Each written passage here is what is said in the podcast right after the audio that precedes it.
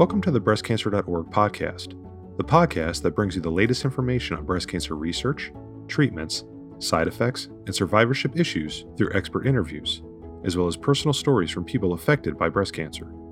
Here's your host, breastcancer.org senior editor, Jamie DePolo. Hello, as always, thanks for listening. Our guest today is Evelyn Robles Rodriguez, an oncology advanced practice nurse at the MD Anderson Cancer Center at Cooper in Camden, New Jersey, where she serves as Director of Outreach, Prevention, and Survivorship. She joins us today to talk about survivorship, including why the term can be controversial, as well as offering some tips on how you can get the best survivorship care for your unique situation. Evelyn, welcome to the podcast. Thank you so much for having me, Jamie. It's really a pleasure to be here. Great. So I want to start by asking you to define survivorship because I know the National Coalition for Cancer Survivorship says survivorship starts the second someone's diagnosed with cancer and then continues throughout the rest of their life. But a lot of people, I think, they think survivorship starts when they're done with their main treatments. So, how do you talk about it with the people that you serve?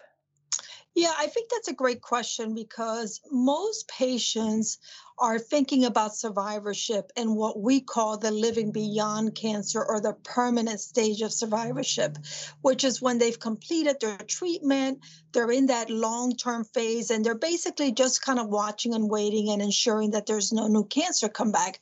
But there are two other stages to survivorship. You have your acute stage or you're living with cancer, which is that first diagnosis when you're getting your treatments, when you're really working hard on getting rid um, Um, or controlling your cancer.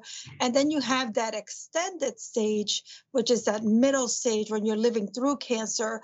And that's just when you finish all of your active treatment and you are really at the highest risk of recurrence. So, usually in those first two stages, you're getting closer follow up with your physicians and that medical team.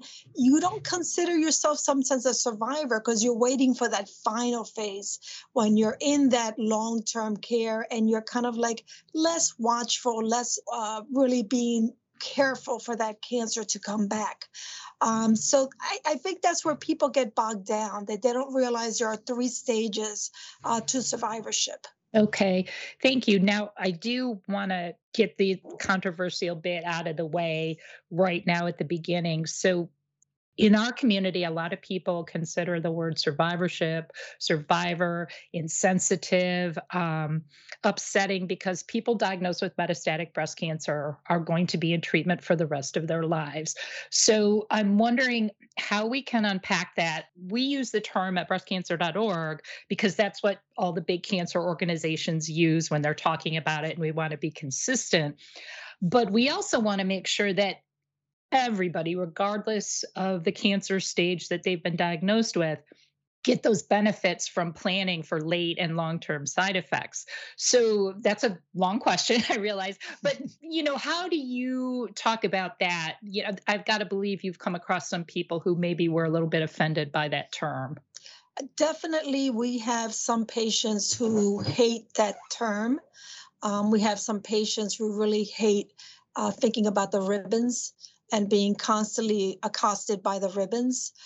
When we think about our, for example, our metastatic breast cancer survivors, they are survivors. They're just unfortunately stuck usually in that acute stage when they're living with their cancer and they're going through chronic treatment.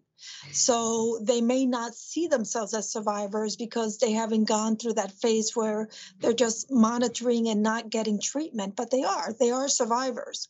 Mm-hmm. I really think that we need to just call our survivors what they want to be called. If you want to be called a warrior, then you're it's okay, you're a warrior. If you want to be called a survivor, it's okay to be called a survivor. If you want to be called a thriver, that's okay as well. We really just need to meet our patients where they want want to be met. And if having one of those names after themselves makes them feel better, um, makes them feel that uh, it really uh, resembles more how they feel, then that's what we need to call them. That makes sense. I think of it too as ringing the bell when someone's done with chemo because a lot of people like that. A lot of people don't like that. So it's just whatever the person prefers, I'm fine with it.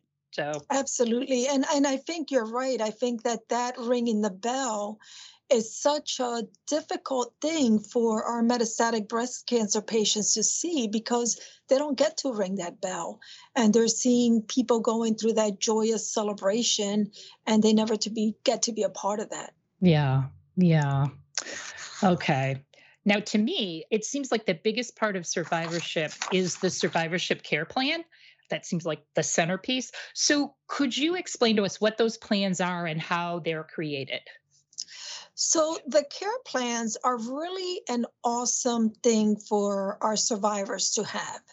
It's basically two parts. The first part is a synopsis of your cancer and its treatment.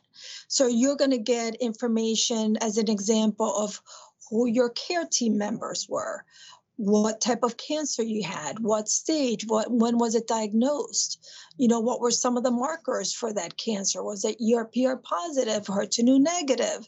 When did you get your surgery and what type of surgery did you have? What kind of reconstruction, if any? What type of chemo did you get and when and for how long?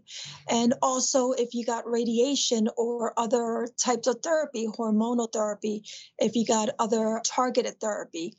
All that is that first part of the plan what we call the looking back at part of the plan. Then you have the second part of the plan, which is the looking forward. And in the looking forward, we're looking at okay, based on all of the treatments that you have, what are now some of the uh, late effects of treatment you may be dealing with? What are the long term effects of treatment that you may be dealing with? So, what can you expect? And then also, what we want to do to keep you healthy. So, what are the uh, the screening and prevention things you should be doing? What are the things you should be doing in terms of follow up care? How often should you be seeing your team? How often should you be seeing your primary care providers? And who is in charge of what aspects of the care? So, we want our patients to realize that if you have a cold, you shouldn't be going to your oncology team. You should be going to your primary care team. But if you have something related to your cancer or concerning your cancer, then that should be your oncology team. So that plan is really an amazing synopsis of what we want to do to keep you safe so that everyone is on the same page. And if you have to change providers, if you have to go to an emergency room that's not where you got your cancer care, you have a copy of that plan that you can share with those new providers that you can take with you so that everyone knows again what happened to you and what we want to see continue happen to you, how we want to continue to care for you. Okay, thank you. Now, I know in theory, everyone is supposed to get a written plan, but I've also seen research showing that perhaps that isn't happening. There are some folks that don't get a written plan. So, if somebody hasn't, what should they do? So, if you have not gotten a care plan, and I will tell you that not all centers provide them. They're very tedious, they're time consuming, and they also should be given to the patient in a visit where you're reviewing it with them. So, if you have not gotten a plan, one, I would talk to your oncology team and say, Hey, I have not gotten a survivorship care plan. I would really like one. Can someone put one together for me? There are other resources, however, it, where you can actually go in and put your information about your treatment and your cancer, and it will formulate a plan for you. One of the more popular ones is at oncolink.org. You can go right in, you enter your cancer information, and bam, you get a plan. Now, the thing about that is you need to know your information. You need to know the names of the chemotherapies you received. You need to know information about your surgery, about your radiation if you have that information, you can go in and get your own plan if your center does not provide it. But really, the best way to get your plan is to speak with your oncology team. Okay, that was that was actually going to be my next question because I know some organizations like National Cancer Institute, I believe American Cancer Society, they have these downloadable PDFs where you as you said, you can enter in that information.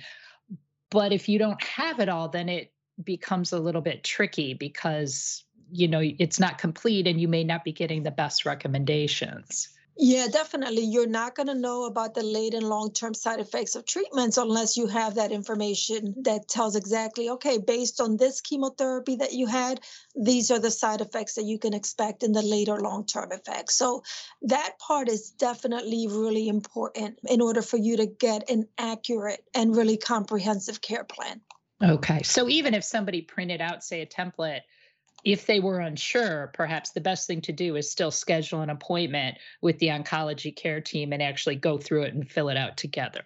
Okay. Absolutely. And then keep in mind also that a lot of centers now have your electronic medical records where okay. you are sometimes able to go in and get more information about your treatment and your your care. So sometimes through the electronic medical record you can request information about the treatments that you had as well. Oh that's a great point. I didn't even think about that. So if somebody didn't know they could potentially look it up that way. Yes okay. absolutely Okay, great. Now, I know you talked about late and long term side effects that people may have. So, to start with, could you explain the difference? What do we mean by late side effects and what do we mean by long term side effects? Yeah, that's another great question. And so when you think about the long term effects, those are the ones that begin while you're getting your treatment, and then they can continue for months or years after your treatment has ended. Whereas your late term effects, those are the ones that can begin months or years after the treatment has ended. And then they can be subtle, they can be very severe, they can be life threatening. And sometimes the impact of these late effects can be depending on your age and your developmental stage when you were diagnosed and when you were treated. But that's the big difference um, between those two. Okay. And to sort of help folks out, could you perhaps talk about some of the most common late and long term side effects somebody who's been treated for breast cancer might have? I realize it's not going to apply to everybody, but but some, you know, the say the top three uh, in each type. Okay, sure. So when you think about the long term effects, the ones that started during your treatment, very common ones. You can have sexual concerns where you can have issues with vaginal dryness and painful sex um, because of the vaginal dryness that can last for a long time sometimes or can improve after the, the treatment is ended. Uh, you can have issues with fatigue that can last a long time. Insomnia that some of our patients deal with for years and years and years after the therapy has ended. Anxiety and depression that can come with the treatment and could stay for a long time as well. Those vasomotor symptoms that you deal with when you get thrown into that sudden menopause. So, the hot flashes, the mood changes uh, that can come with the treatment, infertility you know, that can last sometimes a lifetime for some of these patients and begin during treatment. So, those are the very common ones um, that you can be dealing with. And the other big one is pain. Um, you know, some people have pain related to their surgery or to their treatment or sometimes to the radiation, but more common with surgery that can last for ages during and after your treatment. Okay. And then what about late side effects? I think sometimes people maybe they don't think about those right away and then if mm-hmm. something shows up maybe a year later they're like oh is that related to my treatment or is this something new right is this a new disease yeah, absolutely. And for the late effects, they can again be very severe or very mild, but it could be something like cardiac effects. So, uh, your heart being affected years later because of the treatment that you received. As an example, if you received radiation to the left side of your chest, or you received something like Herceptin, um, you know, that can have some consequences down the line. You can also have bone loss. Um, so, some of the treatments that we're giving our patients, such as your aromatase inhibitors, can lead to bone loss and osteoporosis. So, the longer we sometimes have these, these treatments, the more effect on the bones that you can see. And then the ones that people really worry about are some of the secondary cancers that you can develop because of the therapies that you received. Okay, thank you. Now, I want to talk about screening because that's a big part of the survivorship care plan. So I, I know some of the screenings are going to depend on the specific treatments a person received, but from your viewpoint, are there some screening tests that everybody who's been treated for breast cancer should consider having in the years after treatment is completed? Yeah, uh, definitely. When I have a cancer survivor in front of me, um, my big focus is on wellness and staying healthy. So, what do I want them to do? The mammogram, as we know, of course, if they still have breasts, their yearly mammogram should definitely be done. And then, based on whether there's breast density, you know, you may be doing an ultrasound or an MRI along uh, with the mammogram. Then you have the other cancers that are preventable that you want to make sure that you're screening for. So, are they getting their pap smears if it's a female? Are you getting your pap smears and your pelvic exams um, routinely as recommended? If you're a male uh, breast cancer survivor, are you getting your prostate cancer screening? Because sometimes they can go along for uh, both men and women, are you getting your colonoscopies and some form of colorectal cancer screening? As we know, um, colorectal cancer is a preventable cancer, same as the as the cervical cancer. That doing a Pap smear can prevent cervical cancer. Doing a colonoscopy can prevent a colon cancer. So those are two very important tests that I am always harping on my patients that they need to get. Then you want to look for bone health. So, are the DEXA scans, we like to get them every two years uh, on our survivors because we know that our treatments can affect them, whether we threw someone into early menopause or whether they're taking medications like the aromatase inhibitors that are affecting their bones. So, we want those DEXA scans done. And along with that, vitamin D levels. So, we check vitamin D levels on a yearly basis for two reasons. One, because it can have impact on the bone you need the vitamin D to draw the calcium into the bones, but also because there's been some studies suggesting that maybe low vitamin D levels can increase risk of recurrence. So we check vitamin D levels yearly also. If you received therapies that could affect your cholesterol, then we're also making sure that they're getting cholesterols, uh, cancer, uh, cholesterol testing. They're basically total cholesterol, looking at triglycerides, which can be affected by the treatment, um, and making sure that that also looks good. Then we want to make sure that you're getting your vaccinations the way you should be getting. Um, we do definitely recommend for our patients to get the COVID vaccinations as uh, per age. We want them to get their flu shots. We want them to get, as they get older, their shingles and their pneumonia shots. Is that getting done? Great. And then we also focus on wellness because when you think about our breast cancer survivors, we know that obesity is something that can increase the risk of recurrence. So we focus also on saying, are you exercising? Are you staying mobile? Are you being healthy? Not only is that good for your heart, but also good for your breast cancer risk, for your colon cancer risk. Um, and it's good for overall feeling well, right? And eating healthy. Are you eating a healthy diet?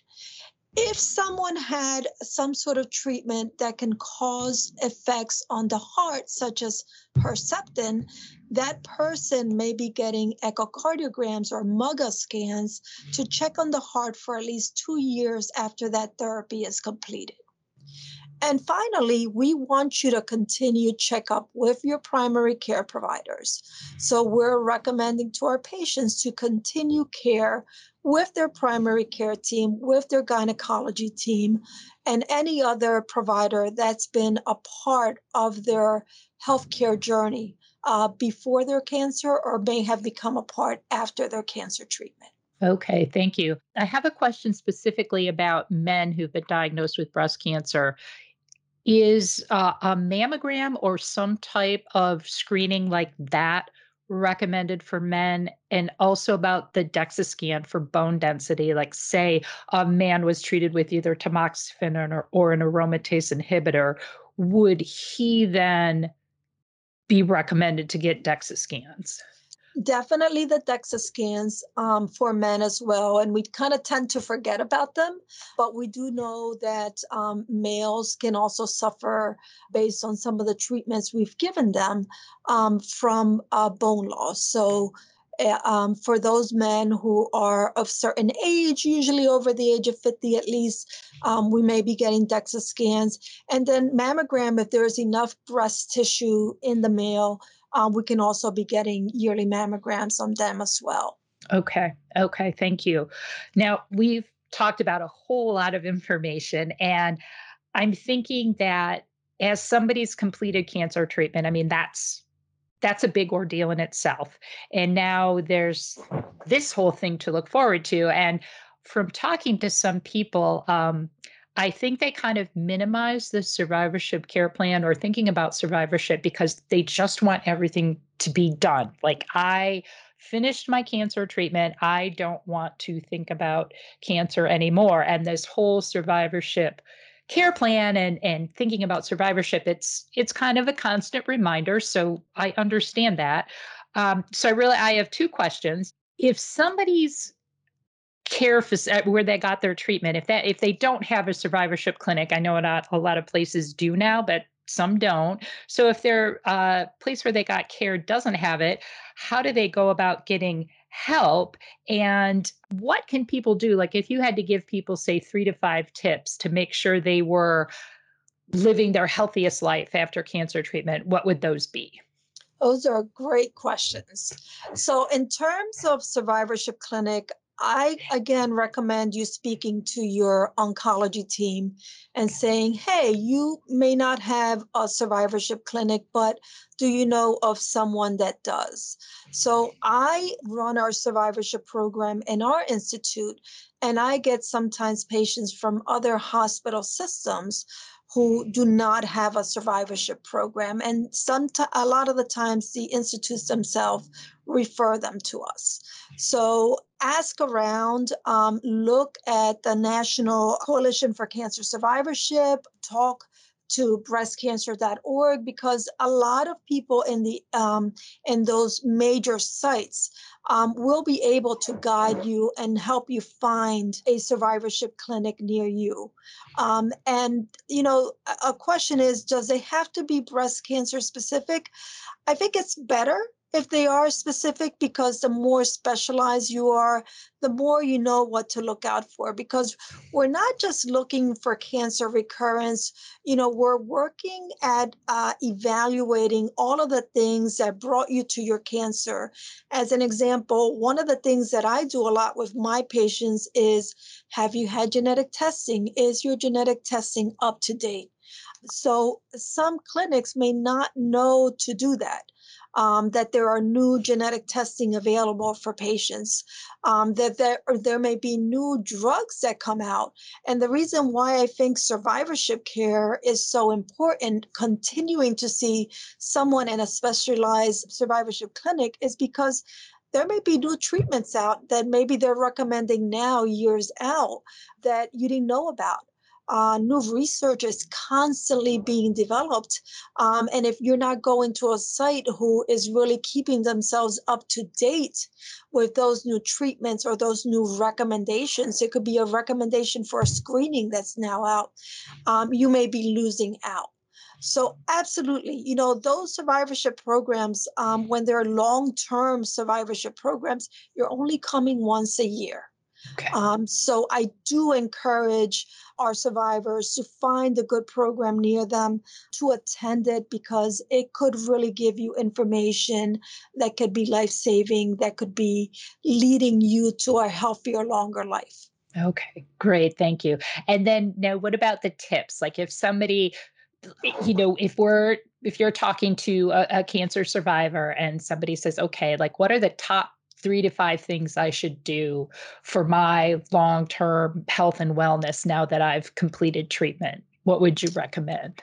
So, my recommendations are living healthy and um, not only living healthy physically, but living healthy mentally. So, what I always try to discuss with our cancer survivors are are you exercising? If you're not exercising, what can you do to start?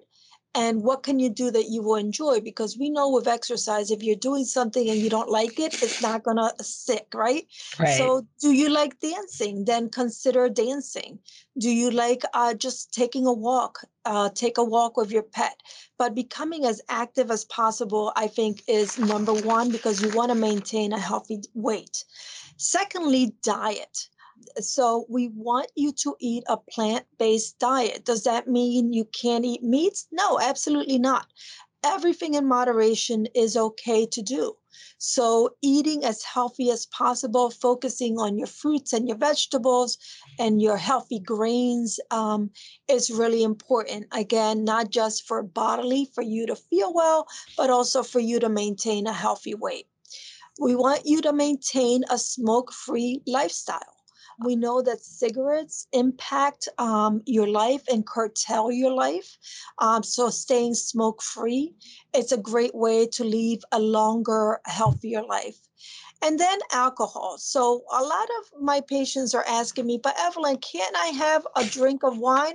Absolutely. We want you to drink um, wine and enjoy wine or whatever cocktail you enjoy, but not every day. you know, so not every day. So um, I really recommend not even a drink a day. There are some studies that have suggested that in cancer survivors, even one drink a day can possibly increase your risk of recurrence. So if you want to enjoy a couple drinks a week, there's nothing wrong with that but try not to do that on a daily basis i think is a good uh, piece of advice and then thinking about other simple things like staying healthy in the sun. That when you think about skin cancers, one of the most common cancers that can occur when you're out in the sun, use SPF 30 or more. Try not to be out there for long periods of time. Use protective clothing. Don't use the sunbeds, the suntan beds. They're not good for you. They increase your risk of cancer. And then finally, uh, Jamie, I think that really important for people to take care of their mental health. Um, that you need to find ways to decompress, to de stress, um, and take care of your brain, uh, how you feel, because that's just as important as your physical well being.